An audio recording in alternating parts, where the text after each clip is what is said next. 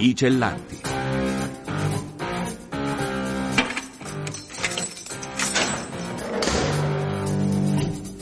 Liberi di raccontare storie dal carcere. Amici radioascoltatori, ben ritrovati da Roberta Barbi. Apriamo questa nuova puntata dei Cellanti con una storia che in questi giorni sta spopolando su tutti i media nazionali. È la vicenda giudiziaria di Beniamino Zuncheddu, il pastore sardo condannato all'ergastolo per triplice omicidio e che ha trascorso ben 32 anni in carcere da innocente. C'è grande attesa per la sentenza del 19 dicembre prossimo in cui tutti aspettano di ascoltare la formula di assoluzione piena per non aver commesso il fatto. Tra coloro che attendono questo verdetto c'è anche errori errorigiudiziari.com, la maggiore associazione italiana che si occupa di ingiuste detenzioni. Errorigiudiziari.com si è occupata tra le altre anche della storia di Angelo Massaro, 21 anni di ingiusta detenzione a causa di un'intercettazione telefonica trascritta e interpretata male. Vicenda raccontata nel documentario Peso Morto che è stato presentato all'ultima edizione del Foggia Film Festival lo scorso novembre. Valentino Maimone, che di questa associazione è uno dei fondatori, tornando al caso Zuncheddu, ci spiega se ci troviamo davanti all'errore giudiziario più grave della storia italiana. Ascoltiamolo.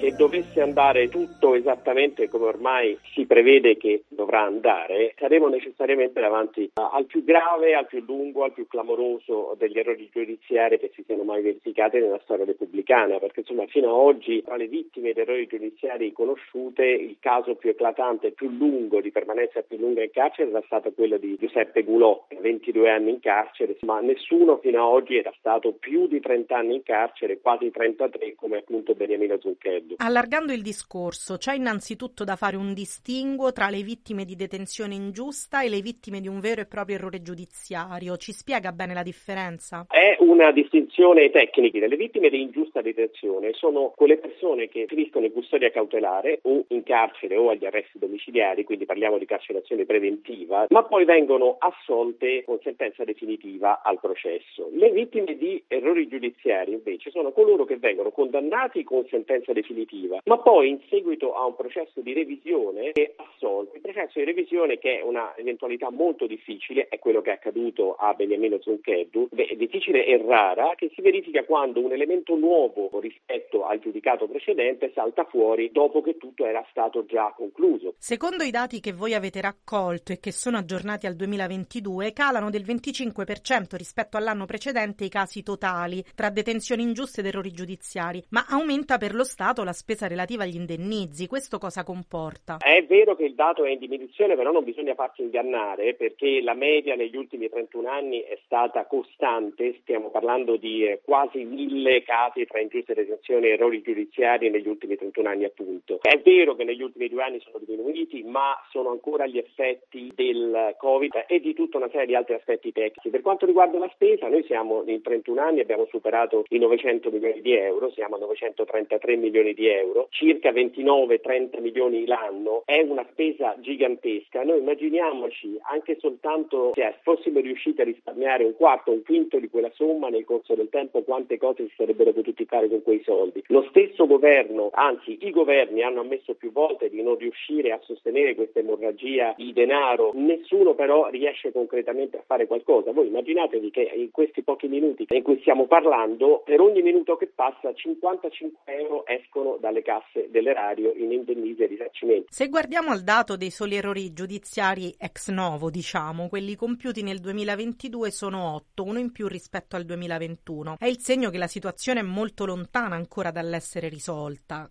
Noi come associazione ogni anno facciamo una classifica delle città dove si verificano più casi di ingiusta detenzione e dove si spende di più. Ecco, la cosa che ci salta agli occhi è proprio questa, che le 10 città con minimi cambiamenti sono le stesse. I distretti d'appello sono sempre gli stessi dove si verificano più casi e dove si spende di più. Questo fa riflettere sul fatto che davvero non ci sia stata nel corso del tempo un'effettiva, concreta volontà da parte del legislatore, da parte della magistratura, anche da parte dell'avvocatura nel cercare quantomeno di circoscrivere circoscrivere il problema, a riuscire a contenerlo e a tagliare anche solo una vita umana in meno in carcere da innocenti sarebbe un grandissimo passo avanti. Quali sono le aree o le città in Italia, secondo il vostro punto d'osservazione privilegiato, in cui si commettono più errori giudiziari e come la mettiamo con le nuove pagelle ai magistrati? È un altro degli elementi abbastanza contraddittori. Se noi immaginiamo dei mille casi in media che si verificano ogni anno, consideriamo che invece eh, le pagelle esistenti prevedevano un più del 99% di magistrati con un giudizio positivo, si nota che ecco, una contraddizione evidente. Le città che a oggi continuano a essere in quella top 10 sono prevalentemente del sud. La Calabria da sola assorbe ogni anno il più del 30% della somma totale prevista dallo Stato per gli indennizzi da liquidare in quell'anno.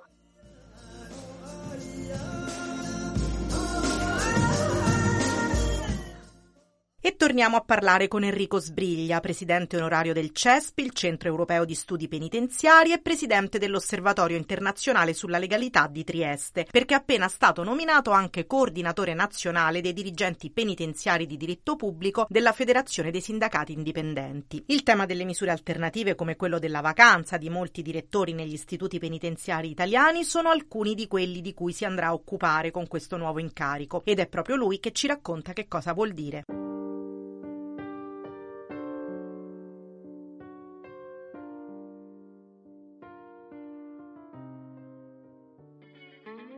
Significa che avrò il compito di provare a svegliare alcune coscienze che si sono nel frattempo sopite. Il sistema penitenziario, così come noi lo vediamo, è il perfetto contrario di ciò che la legge impone. Io rimango basito da alcune affermazioni che sento per ultima, quella ipotizzata dal Ministero della Giustizia di impiegare le caserme per trasformarle in nuove carceri, allo scopo evidentemente di soddisfare un'esigenza che è già anacronistica rispetto al fatto che ogni giorno aumenta il numero dei detenuti. Da gennaio a novembre di quest'anno la popolazione detenuta è cresciuta di ben 3.980 89 persone rispetto alla capienza sold out che si aveva. E soltanto per albergare queste persone ci vorrebbero altri 16 istituti penitenziari che però non ci sono. Di recente nella sua regione, il Friuli Venezia Giulia, perché lei è presidente dell'Osservatorio internazionale sulla legalità di Trieste, ma non è un problema esclusivamente del Friuli Venezia Giulia, sono tornati ai disonori della cronaca gli istituti di pena a causa delle condizioni allarmanti di sovraffollamento. Qual è allora certo. la ricetta per risolvere questo problema? La prima ricetta sarebbe quella prevista anche dal nostro sistema penitenziario, quello di un maggiore, doveroso, io dico addirittura, ricorso alle misure alternative alla pena, misura che non viene assolutamente agita. Su 60.116 detenuti, i semiliberi sono 1.215 in tutta Italia. La semilibertà,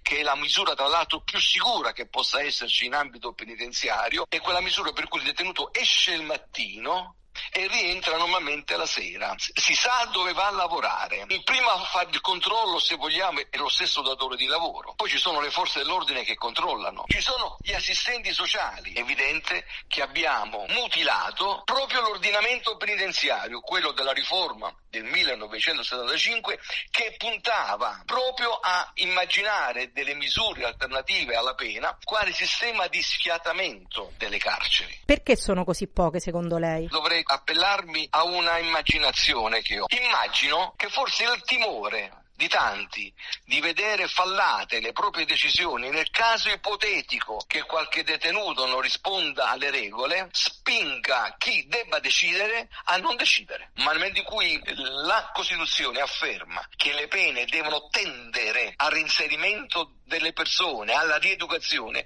evidentemente che parte una sorta di scommessa morale. Un'altra problematica che vedo emergere nella cronaca è quella della vacanza di tanti tanti direttori di istituti, come mai? È una vergogna, attenzione, tutta italiana, che hanno fatto il primo concorso rispetto all'ultimo dopo oltre 25 anni. È mai possibile che ogni anno non ci fosse qualcuno che andava in pensione? Nel contempo però ci sono state altre figure che sono entrate nel mondo penitenziario, quelle in armi, cioè si è preferita una lettura del mondo penitenziario basato sulla forza. In quanto ex provveditore regionale dell'amministrazione sì. penitenziaria del Triveneto, lei aveva dato vita al progetto del carcere europeo. A che punto è? L'amministrazione comunale di Gorizia continua ad essere fortemente interessato a questa ipotesi. Gorizia è città della cultura europea per il 2025 insieme a Nova Gorica. La partita che si andrà a giocare sarà proprio quella di cui stiamo parlando. Per far questo però occorre anche un governo che se ne faccia carico.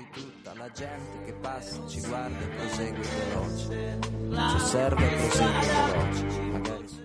E andiamo a Parma dove qualche giorno fa, nella splendida cornice di Palazzo del Governatore, si è svolta un'interessante tavola rotonda sul tema delicato e quanto mai attuale della genitorialità in carcere, promosso da Cammino, Camera Nazionale Avvocati per le persone, i minorenni e le famiglie, che, come chiarisce la dicitura, è un'associazione di professionisti che da 25 anni si mette a servizio delle persone più vulnerabili. È stata un'occasione speciale in cui l'avvocatura di famiglia per la prima volta si è occupata anche del tema della genitorialità maschile, come ha spiegato l'avvocato avvocato Monica Moschioni, penalista del Foro di Parma, membro della Camera Penale della città. Al microfono dei Cellanti racconta questa giornata particolare a partire dal contenuto del suo intervento. Ascoltiamo.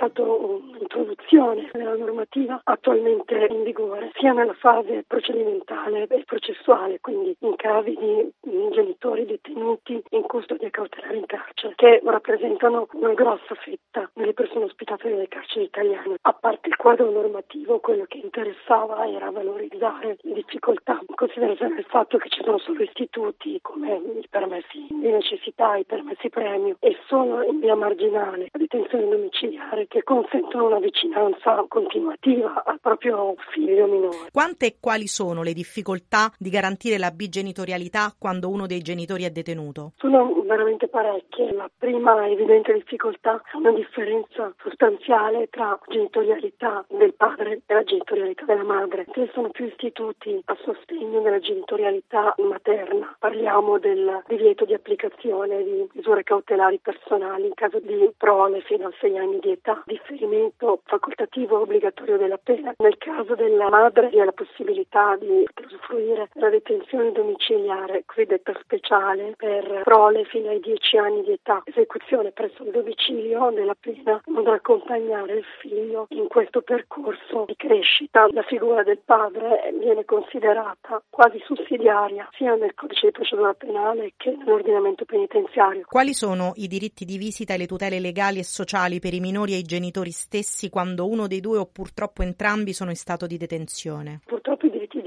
visita sono abbastanza pochi, parliamo di quattro colloqui mensili che diventano sei in caso in cui la detenzione sia legata a reati non ostativi. In aggiunta sono le telefonate che dal periodo del Covid sono state sostituite con la videochiamata Skype, però stiamo parlando di una durata della telefonata di 10 minuti, quindi è un contatto abbastanza sporadico. Ci sono esigenze eccezionali, ma qui entriamo nel campo della discrezionalità della magistratura. Possono essere concessi dei permessi straordinari di colloquio. Nel pacchetto sicurezza recentemente varato dal governo c'è una norma per cui non sarà più obbligatorio, bensì facoltativo, il rinvio dell'esecuzione penale in carcere per le donne incinta o per le madri di figli sotto i tre anni di età. Questo che conseguenze avrà secondo lei? Andrà a colpire quella fetta di popolazione femminile che commette reati prevalentemente predatori, parliamo di quella fetta che già rappresenta una marginalità donne che purtroppo hanno problematiche, disagi o che hanno anche difficoltà legate all'esistenza di un domicilio fisso. In questi casi purtroppo sarà previsto una facoltatività. Il giudice potrebbe scegliere di far prevalere le esigenze di sicurezza e quindi consentire il collocamento in custodia cautelare in carcere. Dobbiamo tenere conto del fatto che però purtroppo in Italia noi abbiamo solamente pochi istituti che sono gli ICAM, gli istituti cautelari attenuati per le donne, cioè per le madri e quindi in caso di incapienza degli ICAM queste donne si troveranno a eseguire una pena insieme al loro figlio all'interno di una sezione detentiva femminile di un carcere ordinario. Parliamo spesso dell'articolo 27 della Carta Costituzionale per cui il carcere deve essere riabilitativo e non punitivo. La lontananza da affetti importanti come quelli familiari appunto non è una punizione, come può non influenzare il pieno recupero di una persona detenuta? Eh, assolutamente mi pare una punizione, tant'è che consideriamo che l'ordinamento penitenziario tiene più eh, mantenimento di queste relazioni affettive, concede la possibilità di richiedere i permessi premio che non sono concessi in periodo di sottoposizione alla misura cautelare, proprio perché considera fondamentale il mantenimento di un contatto con gli affetti.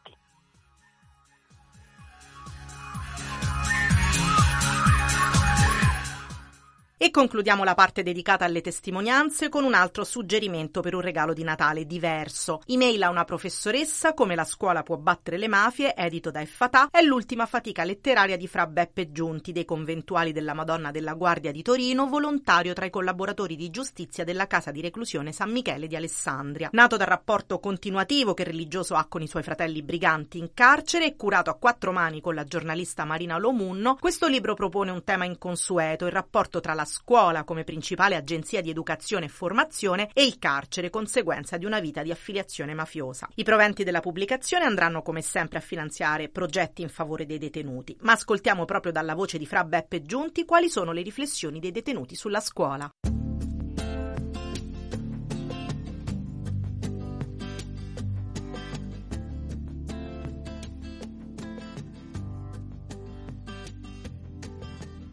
La cosa fondamentale che non immaginavamo, che è stata una sorpresa, è questa. Noi pensiamo che qualcuno in carcere studi per prendere, come si dice, il pezzo di carta e quando esce magari può trovare lavoro con un po' più di facilità. E anche questo è vero, ci sta. Ma quello che abbiamo scoperto è tutt'altro, cioè lo studio, la lettura, la cultura, la scuola ti apre gli occhi su te stesso, ti restituisce quella umanità, quella profondità e anche quella onestà che il tuo passato criminale non aveva. La scuola come riscoperta e rivolizzazione della tua vita, della tua storia. Questa è stata la grande, grande scoperta che abbiamo fatto ascoltando e leggendo le testimonianze dei detenuti. Lei raccontò una volta ai cellanti che un ergastolano le disse bisogna aggiustare la scuola, senza la scuola la camorra vincerà sempre. È questa frase che colpì noi, quindi figuriamoci quanto colpì lei, che ha ispirato questo libro? Sì, è proprio così, perché sentirsi dare questa lettura della realtà da persone eh, cariche di ergastoli, di crimini, che hanno ricostruito la propria esistenza riprendendo in mano carta e penna, come si suol dire, un libro, ascoltando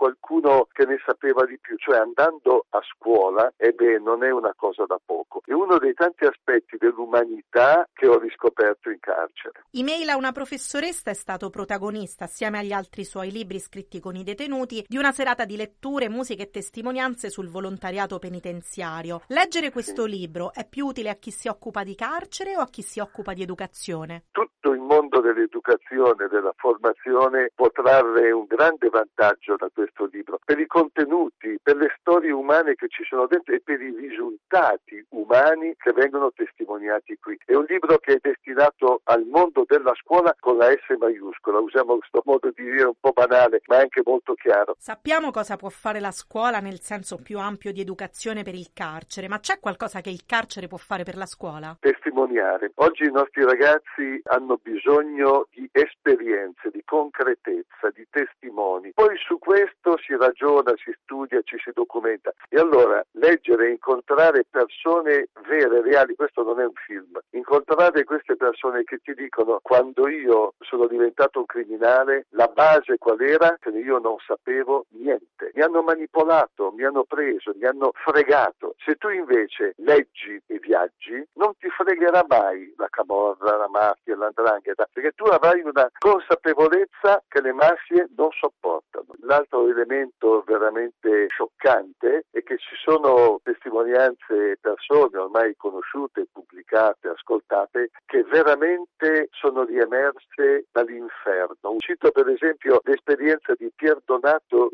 Zito, il quale ha pubblicato la sua storia in un testo intitolato Lo studio negli istituti penitenziari. Lui è uno di quelli che dice la cultura mi ha restituito a me stesso. Siamo in periodo di regali di Natale, uno spot per far acquistare il suo libro, per gettare questo ponte tra chi è dentro e chi è fuori. Potrebbe essere una bella idea questo testo che tra l'altro è anche molto economico. I regali non devono essere banali soprammobili che poi stanno lì a prendere polvere, i regali devono essere una sorpresa, no? qualche cosa che uno non si aspetta e che arricchisce la sua vita. Oltretutto i proventi come anche delle altre mie pubblicazioni vanno a un piccolo fondo che serve per i detenuti e per le loro famiglie.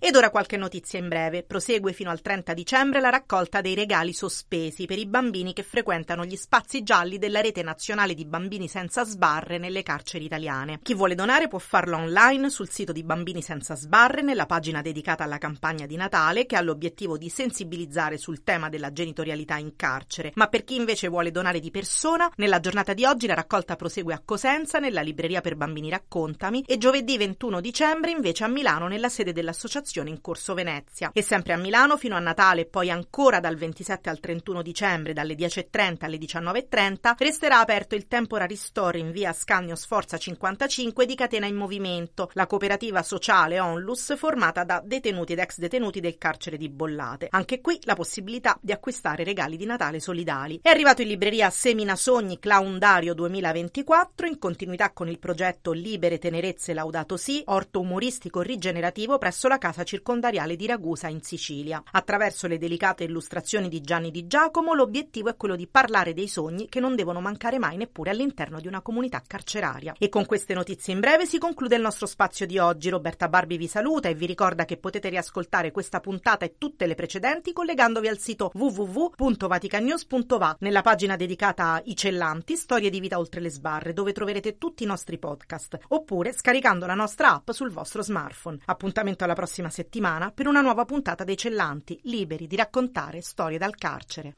I Cellanti.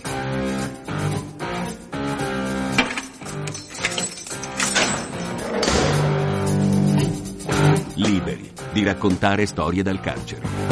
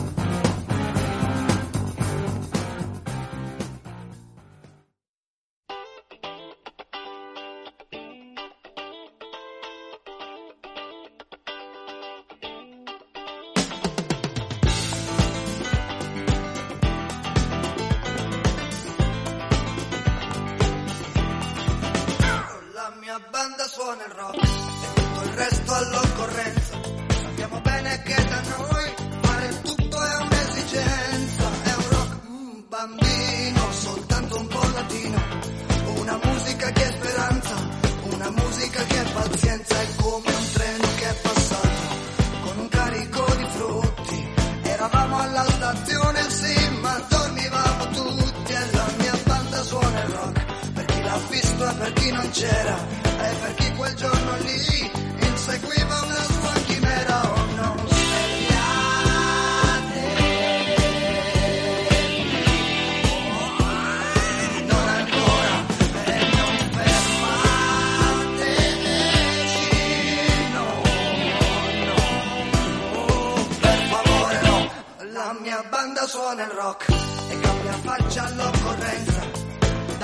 Trasformismo è diventato un'esigenza. Ci vedrete in crinoline come brutte ballerine. Ci vedrete danzare come giovani zanzare. Ci vedrete alla frontiera con la macchina bloccata ma lui ce l'avrà fatta. La musica è passata è un rock bambino soltanto un po' latino.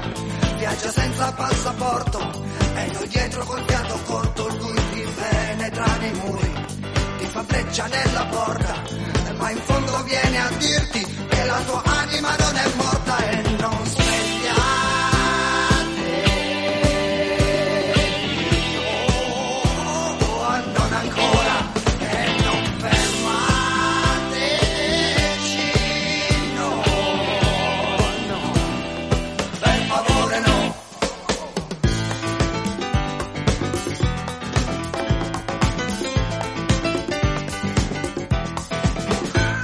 mia banda suona il rock ed è un'eterna partenza. Viaggia bene ad onde media, modulazione di frequenza. È un rock bambino, soltanto un po' latino.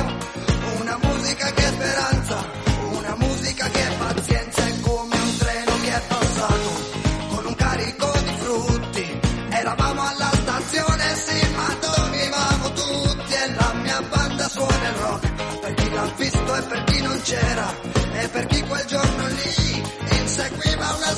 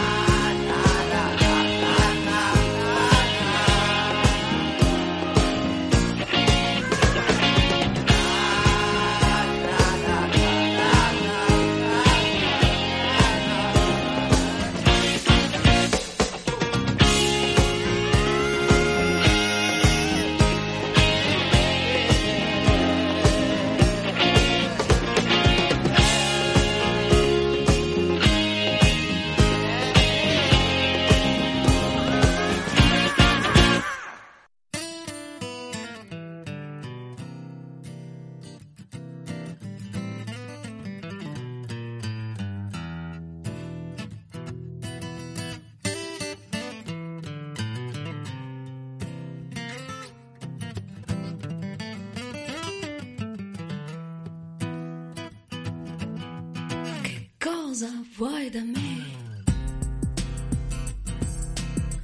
Cosa pretendi da me? Se è giusto non lo so.